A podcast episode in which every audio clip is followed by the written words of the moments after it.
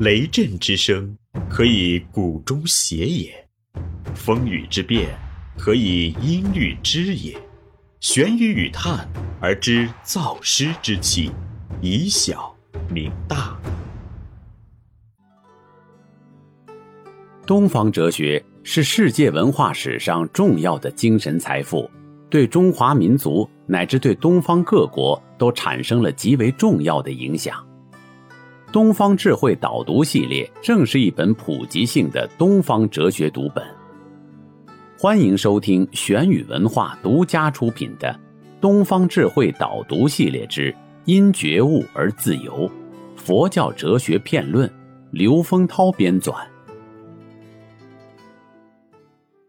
第二十二集：大乘佛教在中国的传播与壮大。大乘八宗之净土宗。中国佛教宗派因专修往生阿弥陀佛净土法门，故名。因其始祖慧远曾在庐山建立莲社，提倡往生净土，故又称为莲宗。实际创立者。为唐代善导，历代祖师并无先后传承法统，均为后人据其弘扬净土的贡献推代而来。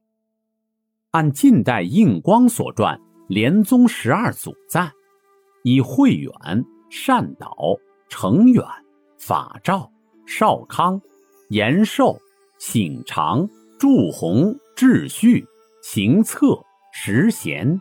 纪醒为莲宗十二祖，前九祖和莲宗九祖传略大致相同，后印光也被其门下推为第十三祖。史略：净土思想渊源于印度，东汉时，净土经典开始传入中国，《支娄迦谶》一出，《无量清净平等觉经》。波州三昧经等，后来主法护一出，弥勒菩萨所问经，佛说弥勒下生经，支谦一出，大阿弥陀经，江良耶舍一出，观无量寿经，于是在中国出现净土崇拜。大致曾分为弥勒净土和弥陀净土两种。弥勒净土信仰由道安首创，一时盛行于北魏，梁期间还有所闻，不久即衰。弥陀净土信仰一般认为始于东晋慧远，他于东晋太元十五年，即三九零年，在庐山东林寺建莲社，亦称白莲社，参加的僧人居士达一百二十三人。他们于阿弥陀佛像前建斋立誓，共修念佛三昧，共期往生西方，并令刘一民著文乐石，以明所示。此后，有谭鸾于北方专修净业，立南行一行二道之说，主张以弥陀如来本愿力为根本，为建立净土宗奠定了基础。谭鸾以后有道绰，曾讲《观无量寿经》，以小豆计数近两百遍，每日口诵阿弥陀佛，著《安乐集》两卷，立圣道净土两门，认为只有净土一门是唯一的出离之路。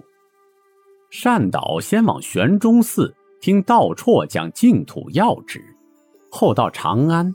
在光明、慈恩等寺弘扬净土教义，继承道绰的传统，著有《观经书》，或称《四帖书》，正式创立净土宗。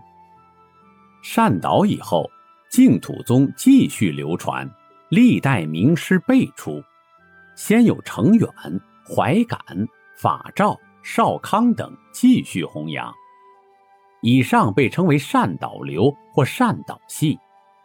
另外，在唐开元时出现了慈悯三藏及慧日，他曾由南海去古印度等七十余国游历，学习净土经义，凡十八年，著有《净土慈悲集》《波州三昧赞》等，提出禅净一致的念佛禅。但有些学者认为，这不应属于净土宗的流派。五代至宋，净土宗一直很流行，他的信仰深入民间。净土常常依附于天台、禅律诸宗。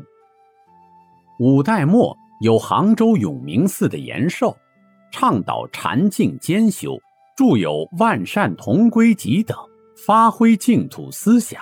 永明寺后改称为净慈寺。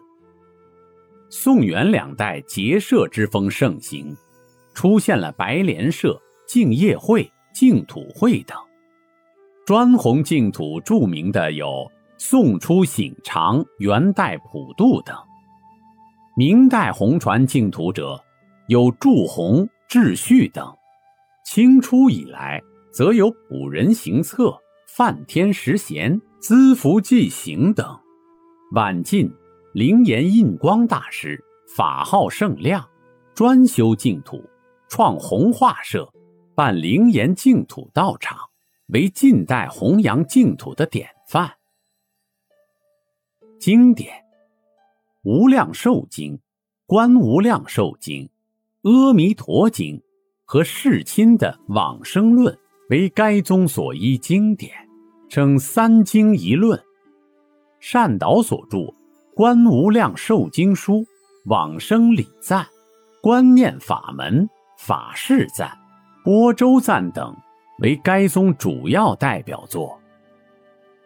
该宗教义简单，主要宗旨是以修行者的念佛行业为内因，以弥陀的愿力为外缘，内外相应，往生极乐净土。善导把修行的方法分为正行和杂行两类，正行又分为读诵、观察、礼拜、称名、赞叹、供养五种，此中又特别把称名作为正业，其他四种为助业，显出正名为最重要。念佛的方法有四种：一、专念佛的名号，称为持名念佛。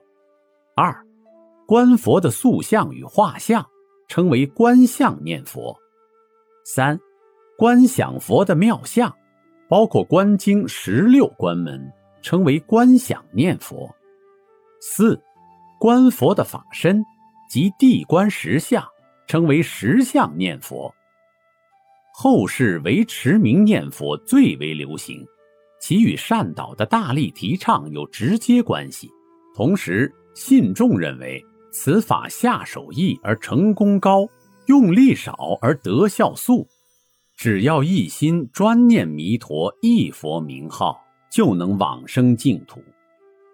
但因往生者的因行有胜劣，往生之相有等差，往生后见佛成佛有急缓，从而分有上中下的三倍九品影响。该宗由于修行方法简便，人人都能做到，故自中唐以后广泛流行。宋明以后与禅宗融合，其他如律宗、天台宗、华严宗等，也都兼修念佛法门，同时又很快普及于一般社会，有所谓“家家弥陀佛”的说法，一直流传至今。八世纪时，善导的观经书传入日本。十二世纪，日僧圆空依观经书传选择本愿念佛集等，弘传净土念佛法门，创立日本净土宗。其弟子亲鸾又开创净土真宗。这里是玄宇文化东方智慧导读系列之因觉悟而自由。佛教哲学辩论。思而变，知而行，以小明大，可知天下。